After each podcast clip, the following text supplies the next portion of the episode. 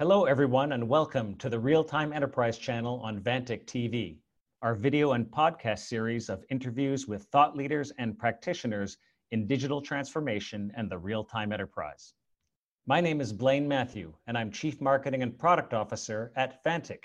Note that you can reach either myself or the guest by sending a note to realtime at vantiq.com, and we will be more than happy to follow up.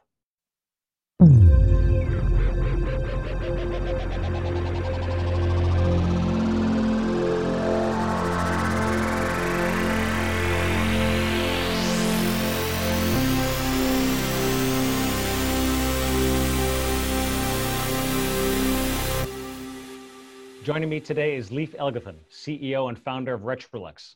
Leif is a serial entrepreneur who has focused on building and scaling clean energy companies.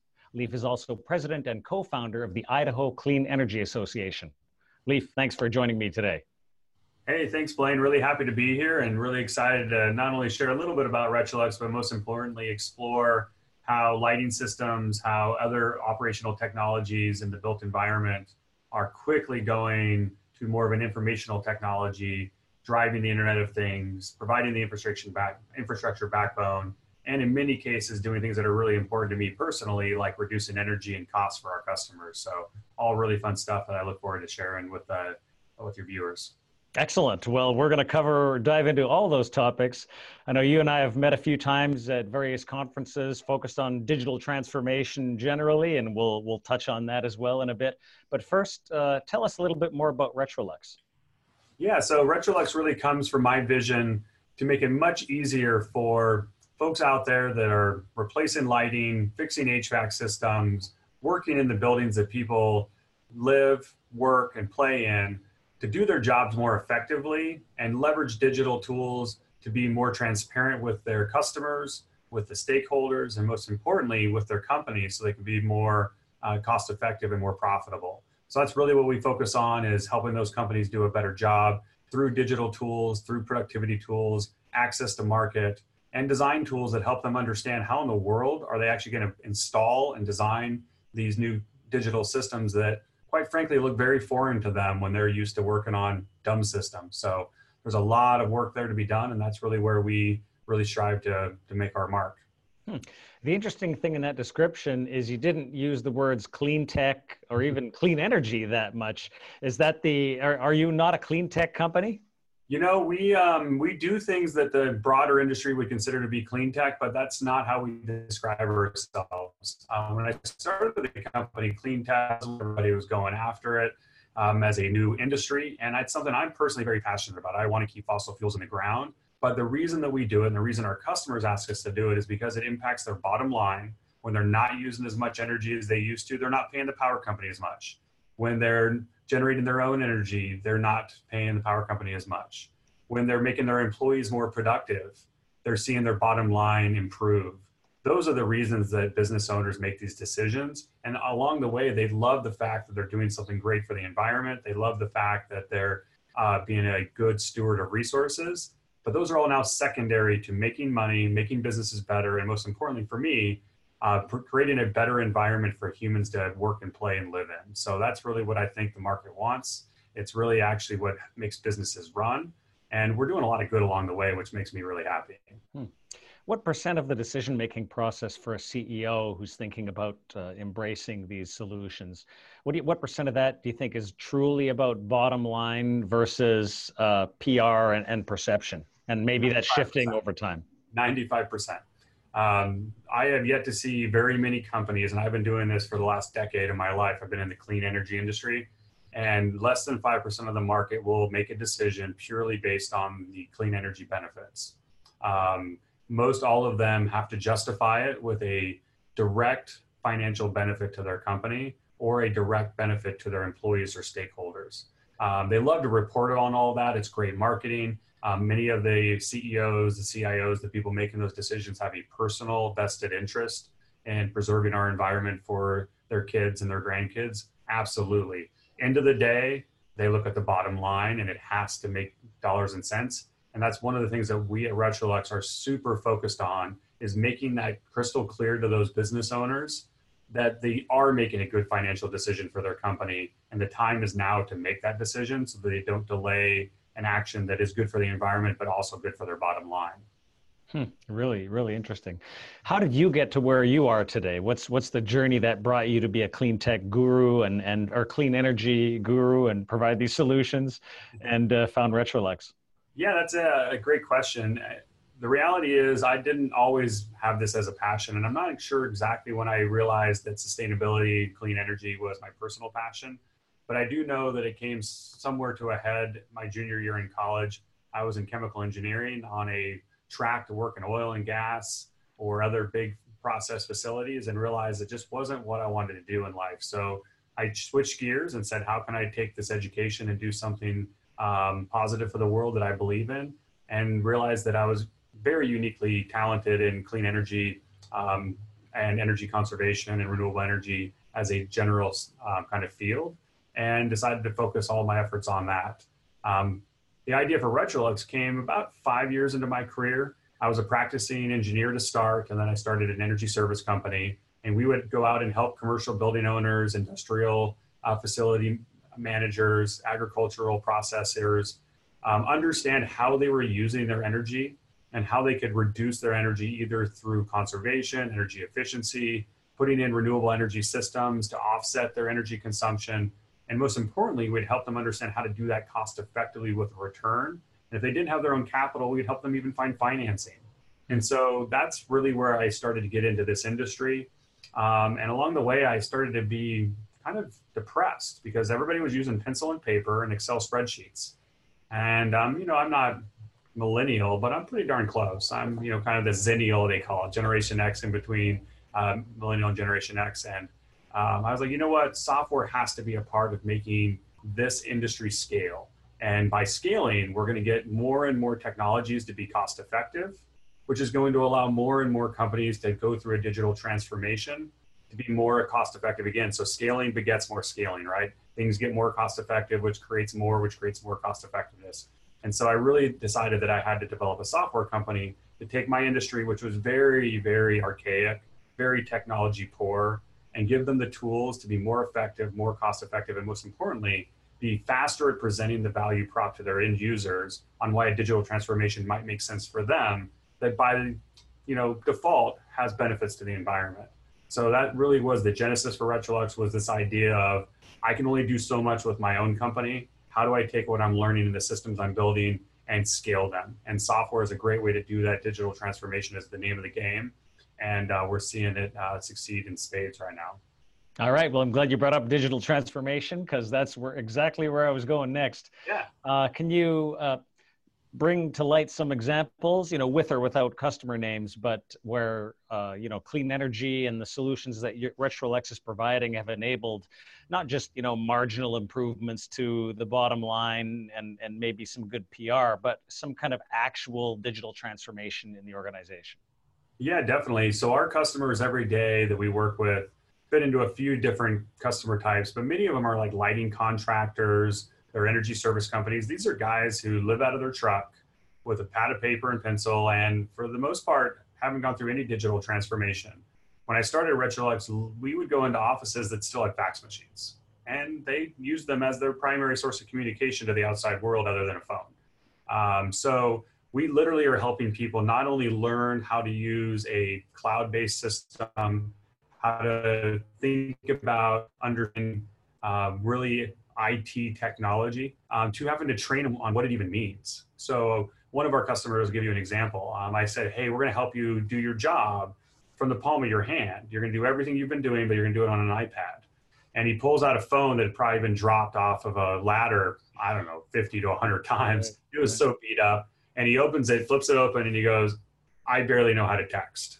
so to get him to basically run his entire business off of a cloud-based system uh, with auto alerts and a mobile iPad he can take information out in the field and work with was a digital transformation for his business. And now that same customer is able to inspire his customers, which are the building owners that he's trying to help move from a um, old lighting system to a new lighting system that has network controls, IoT capabilities, real-time location um, services, and help him understand how he can make a digital transformation to his business that impacts his bottom line, provides productivity benefits to his business. And so we literally are taking people from a, a very um, 1990s approach to business all the way through to uh, where the industry is leading today. And we do that very regularly. It's it's interesting because the cultural aspect and change management aspect of digital transformation continually comes up in our discussions here, and uh, and you seem to have uh, some secret sauce there because how could you possibly take a, a gentleman and a company that is using indestructible flip phones and bring them to this world of you know real-time cloud-based applications and ipads? How do you even do that? Like what how could you possibly motivate them to make that much change or what is it that's that's causing that to happen? You know um, there's a few different tactics that i really recommend. The first is you really got to listen to your customers and understand where they are at. And sometimes that means you got to remember when you were there because all of us you know i'm I, I mentioned i'm the Xennial in between millennials and generation x. I grew up without computers just barely. By the time i was graduating high school we had computers but when i grew up they didn't exist and so I remember when you were making phone calls with a cord connected to the wall because they didn't even have them. I still remember that world. So I can still connect with them and help them understand that it is possible to um, embrace new technology. So first is you really got to get into your customer's head and understand their problem from their point of view. And if you remember that, or you got people on your team that have been there, even better.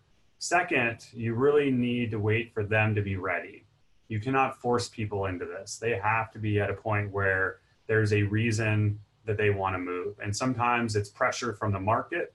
Sometimes it's just something they've been thinking about for a long time and they're finally ready to go because they got a little lull in their business. It could be that there's a leadership change. Uh, we see a lot of times where dad's handing the business over to his son, and that leadership change creates an opportunity for them to try new things. So there's got to be some intrinsic reason for that company to want to move. Um, just like quitting smoking, nobody can tell somebody to quit smoking. You can't get somebody to want to make changes in their business unless it's something they believe is right for them. So we really like to be a resource for them educationally, um, bounce questions off of. So when they are ready to make that change, they feel comfortable knowing that we're there to support them. So those are the two big things that I find are the biggest drivers of success. And of course, once they decide to make that decision, you have to be ready to support them. Um, and I mean support them. There's no um, amount of support that you can assume they're going to need. Some people are going to be more low touch, some people high touch, some people want in person, some people want videos. And so you really have to be willing to meet them where they are at and provide them the support in a way that is most meaningful to them. And mm-hmm. that support I've found never ends. You know, we are not in a business uh, where many of our customers are trained and off and running and we never hear from them again. Most of our customers are continually wanting more support. Our industry is moving fast enough, which gives us a super awesome op- opportunity to continue to be an education resource for them. And I think taking that on as a obligation to your customer is something that you have to personally believe in because it'll shine through to them. Um, and this is not just for us to our customers. We share this with our customers. You know, do the same with your customer because mm-hmm they're going to have the same needs, the same fears that you may have had at some point. So get used to, you know, being there for them and putting that extra level of effort in. Hmm. Can you share with us another anecdote about how your how Retrolux has helped uh, transform a company? Oh man, um, you know I think um, one of my favorite ways of um, transforming companies is really working with them from kind of a midstream forward, or maybe they've tried another solution and it didn't work out and they, and they come back to you. Um, and one of the customers I kind of have in mind with that, you know, they'd gone out and then tried um, another software system, uh, maybe a competitor of ours, and didn't work out for them. It was wrong time, wrong place. Maybe um, the software just wasn't what they needed. And so then you almost have to come in from a different perspective of helping to unlearn a little bit of what they've mm. thought they've learned and um, help them understand why that approach didn't work so that they could feel comfortable that the next approach they're going after is going to work. So um, I will say that um, those are a very different approach, uh, those mm. types of customers and those types of situations. you know, and I think they're a lot more, a lot of fun as well because um, you get to learn from them on what didn't work. And that goes directly back into feeding into the rest of your systems because yep. hopefully I'm not making the same mistakes with your customers. So um, always think about every opportunity when you talk to a prospect, a customer, um, a partner as an opportunity to learn how you can do things better. And quite frankly, I feel like we're all in this digital transformation together. Um, mm-hmm. I might be finding out cool things before Blaine does. And then Blaine's going to find something cool out and he's going to share it with me. And then together we're stronger. So I think as we all go down this journey, it's always good to remember that nobody has all the answers and that we can learn just as much from our competitors as our customers, as our partners, um, as we can, you know, from going out and Googling it ourselves. Yeah. Yeah.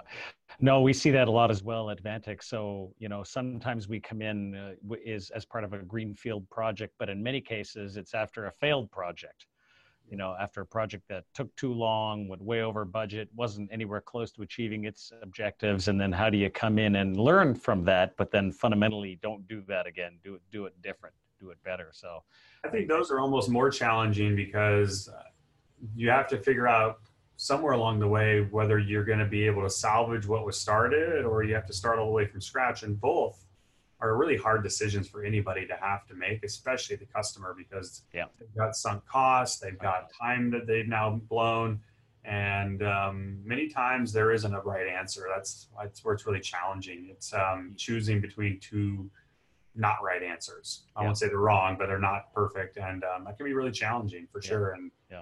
Uh, we, we, can get into how to manage that a little bit, but um, it's a tougher one for sure because it's so unique to the customer and the situation that they've got themselves in. Now, do you tend to work with the business side or the operations side, or do you or do you ever end up working with the IT department? Do your, do your customers tend to have IT groups? Yeah, you know, it depends on the size of our customer. So our larger customers will have IT for sure. Uh, then we may have to interface with them a little bit. Um, for the most part, though, you know, our customers do not have IT. You know, the they're you know small, medium, maybe a little bit larger businesses and the people that we're selling to are the ones that are going to be using it. We're cloud based, so they don't necessarily need to go to their IT folks to get permission to tie into their servers. Um, so most of the time, it, you know, we're in the operations, the salespeople, uh, the marketing folks that we're selling to. That being said, um, our customers, and we do a lot of education and training for our customers, they are selling to typically three decision makers. They're going to have the facility managers because they're out there, you know, installing lighting, IoT systems in commercial buildings. So you got your facility manager, somebody who's responsible for making sure the lights turn on. So we call that operational technology. The technology is operating, it's not doing anything else. It's your typical dumb technology. The second decision maker, if they're going to put in a network control system, they're going to put in an IoT system, is going to be the IT department because now you're connecting into their systems and there's going to be a massive difference in the amount of um, security that they require, which is going to have a big impact on how easy that conversation is going right. to be. Um, so that's the second decision maker. And then in almost all enterprise or corporate sales, at some level, you've got the CFO or the equivalent. You've got the financial decision maker. You'll notice that none of those three are the sustainability director again, mm-hmm. right? Those three people, it has to work, it has to be secure, and it has to make money or be a cost that they have to incur otherwise, right? So then, if all those things make sense, guess who gets called up? The sustainability director to figure out how to make this thing look nice for the company, mm-hmm. uh, right? So that is the typical three major decision makers. Um, and I think for our customers, many of them are not used to talking to that IT department they are used to talking to facility directors. That's their normal customer. And the facility director typically runs it up the flagpole to get the budget approved. Um, so they don't necessarily interact with the CFO, even though we give them awesome tools that give the that empower that facility director to get a yes from the CFO, whether that's no money down financing, cash flow positive day one. Um, it's a ROI or IRR calc that's just you know well above their hurdle rate you know, we give them that information with our software so it's easier for those decisions to be made. And we also include, you know, how much carbon dioxide are they saving by using less energy, which gets that sustainability director his checkbox. So, you know, we make sure we produce reports eh, and information that allow each of those decision makers to say yes. The new one is that IT department because before the dumb light that you put in, you know, the IT department didn't care because it wasn't going to affect anything. And now it's talking to their servers. It might be sending uh, data to them, pulling data down. Um, one of the best examples that I've heard recently about how IoT is causing ma- massive uh, um, breaches or breach opportunities for corporations was a fish tank in Vegas that was um, used to start pulling massive amounts of data out of a casino. Um, and they used a fish tank's IoT sensor. And um, Darktrace, if you're familiar with them, was the yeah. company that caught it. Um, but you know they were pulling just enough out every day to be basically undetectable by the firewalls. And um, you know over five days, it gathered a tremendous amount of sensitive information from that casino out of a fish tank. And so when you talk to IT directors, you know, they're all worried about is that light now going to have a right. opportunity to create a threat to our business? And so, um, you know, here's another anecdote. You see a lot of companies out there setting up shadow um, IT systems. And so the facility director, he says, all right, this looks great. I want to put in my smart lighting system, my IoT system on the HVAC. And goes to the IT department, the IT department says, We're not going to let you have this on the cloud. You're not going to be able to use our infrastructure. So the facility director goes back to the vendor, and the vendor says, I got a solution. I'm going to go put a little 5G router out there, and we'll just do this off their system. Well, that's all fine and dandy. The project gets approved. The IT department doesn't even know it exists. Vendor comes in, sells the system, gets it installed. He's stoked. He goes on to hang out at his beach house with his big fat commission check and then the system fails and they can't turn their lights on and off because the router broke, guess who gets called? The IT department. Yeah. The IT department doesn't even know the thing existed. And now they're frustrated um, with how the thing went down. Very common um, thing happening in the industry right now. So, again, helping customers understand that the IT department has a real role. They will be involved eventually and so you need to figure out a way to make sure that you can meet their needs in addition to these other stakeholders that you're used to working with already. Hmm. That's tough because as a salesperson, and I used to come from the business, I'm an engineer, recovering engineer now, um, but I did sales. And the less people you got to get yeses from, the more likely you're going to get to a final approval, right? So one more person that you may not understand how they think, you may not understand their goals and their problems it's just one more risk that a lot of folks to choose to try to get around. And we're yeah. trying to help people understand that you really can't. You really need to engage them. And long term, you're going to find that you have opportunities for upselling, reselling later on because you built a strong relationship and showed that you're competent. Mm-hmm. So those are the type of educational nuggets that we really have to, as an industry, educate our clientele so they can be more successful. Um, and most importantly, we can be uh, allowing these end users to be more successful and hopefully get their digital transformation completed per their schedule um, right. as well. So and not stalled out because they forgot or didn't uh, want to involve IT and they get so far down the road and then things come to a screeching halt either before the project gets launched or in your, the example you just gave after it's launched and then there's an issue and a problem and then you can bet there's going to be 20 steps back before they start to move forward again right yep now you've broken one of the most important things in every uh, customer relation customer supplier relationship which is trust yeah. now you've broken trust which means you not only have to gain their trust for the first time you've got to unwind the tr- yeah. mistrust that you've uh, put into the system yeah. so yeah. you know you're uh, you know that's it's a very that's the hardest situation to get in and um, almost all of us have accidentally at least stepped in that um, cow pie once or twice. I mean, not because we wanted to, but just because we didn't know who the right decision makers were that you had to get in front of. And sometimes yeah. it's an accident, but the more that people can re- can be trained to be like, hey, you know, now you're selling something that connects to the internet, you're going to have to talk to the IT. So get that going as early as possible yeah. so yeah. that you're not scrambling at the end. All right, so changing gears from the organizational, cultural stuff, which is always often the hardest stuff. Uh, you've mentioned a couple times now the notion of real time. You talk about auto alerts, uh, you know, real time applications is is real time is the notion of real time uh, being able to take action in real time to sense and analyze data coming in from these various devices and then take action as it's flowing is that becoming more and more important in your in your business and in the solutions you implement or you see implemented Yeah, so we are still in the very nascent stages in the building environment for this type of technology. Uh, less than 5% of building lighting systems and HVAC systems are connected right now.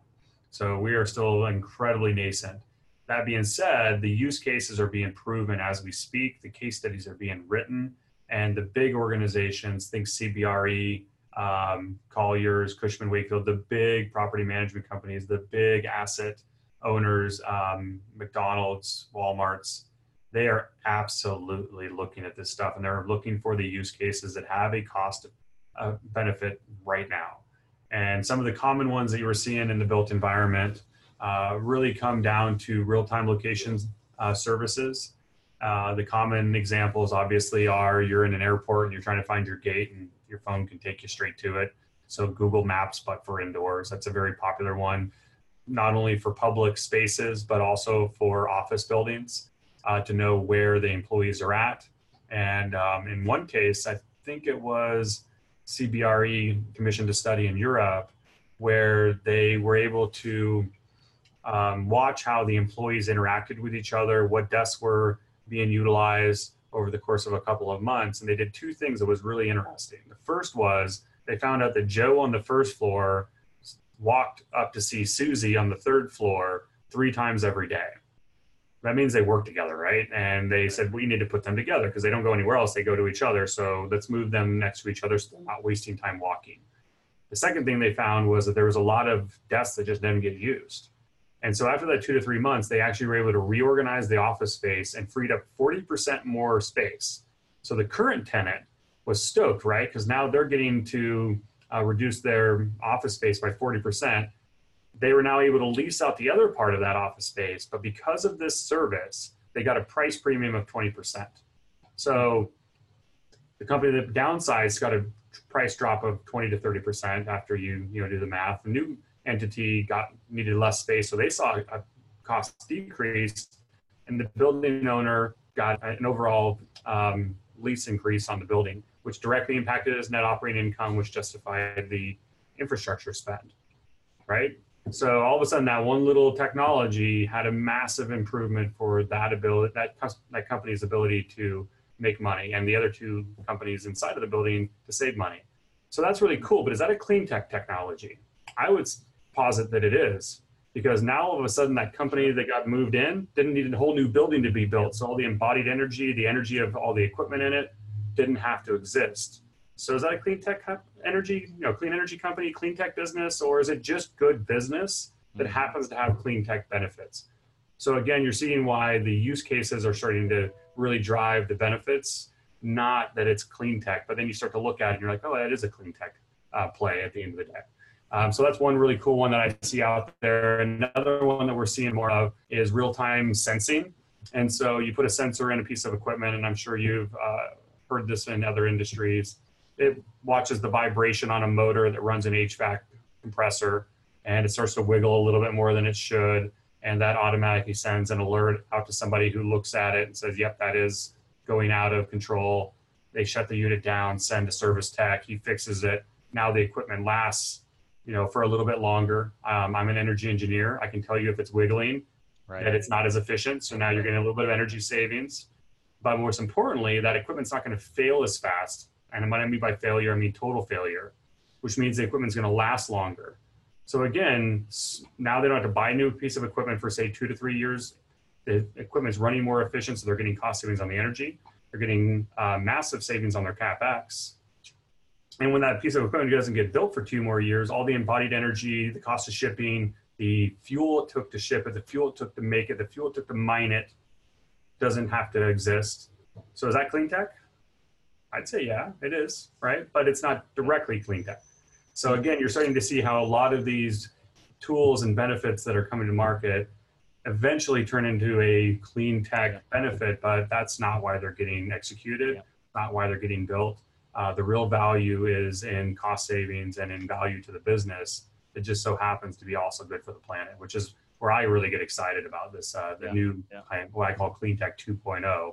We're solving really awesome problems for the world. And along the way, we're also making it a better place. So yeah. the best of both worlds. That's a great way to look at it, and it hadn't occurred to me before. But fundamentally, any technology that can improve the efficiency and effectiveness of a business is a clean is is a clean tech solution, even yeah. though they might not even be thinking about it that way. But it's Absolutely. a great it's a great perspective. Really interesting. Yeah. Well, I do always circle around to asking my guests if they'd like to call BS on a particular element of conventional wisdom, could be inside or outside of of clean energy or technology in general. You you know you decide. But is there an area where uh, you're you think uh, X and most other people think Y? All right, so you asked me to prepare for this one, and I just remembered what mine is. So I'm glad that I, I'm glad I had a chance to think about it. I think the Beatles are one of the worst bands of all time. I think you're horrible. Oh my god.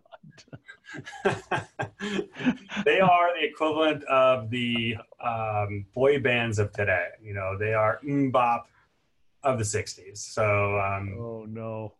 There you go. I think I think Vantiq TV has just come to an end. That's it. the series is over. I can, yeah. I can see now it's going to be a Twitter storm. It's, it's all over. Look what you did. We committed no, they, suicide they are they are they are they put out some good uh, some good music, but over overall, one of the most overrated bands ever. okay. Well, that is that is creative. Nobody's ever come up with one like that before. So good, good for you, Lee. All right. So, any uh, key takeaways or tips for a business leader that's trying to drive this kind of uh, you know real-time transformation, whether or not they actually call it a clean energy-driven transformation in her business? Yeah, definitely. I think the biggest takeaway I would give is really try to meet your customer where they are at and start there. I think most of us that are in the industry tend to live on the edge and we try to get people there fast. And instead, you need to go back, really figure out where they are at in their journey. And it takes a lot of listening, a lot of questioning, um, and then create a plan that makes sense for them to get from wherever they are to where they want to go. So you're the Sherpa. You're not uh, the one that's at the finish line cheering them on to come to where you're at. And I think that is the best way to get folks engaged, committed, and when they're engaged and committed, the best chance of success will happen. Hmm. And if you really need to, you know, you can put your Beatles on in the background and listen to it, and you know, it'll it'll still work out as long as the customer likes the Beatles. And okay. The Beatles. Okay, enough with the Beatles. that was a good one well, that wraps it. Leif. thanks so much for joining us today. Really insightful conversation from somebody who's obviously, you know, living this stuff in the real world. So thank you so much. And no problem. Thanks, Blaine. You're welcome. And those interested in hearing more of Leif's thoughts can follow uh, Retrolux app on Twitter. And of course, check out his company's website at retrolux.com. And you can reach out to me anytime at realtime at vantiq.com. If you would like to subscribe to the podcast version of the Real Time Enterprise, search for the Real Time Enterprise on iTunes or SoundCloud. And if you are already listening to the podcast version of the Real Time Enterprise, please leave a rating or comment and let us know how you are enjoying the show.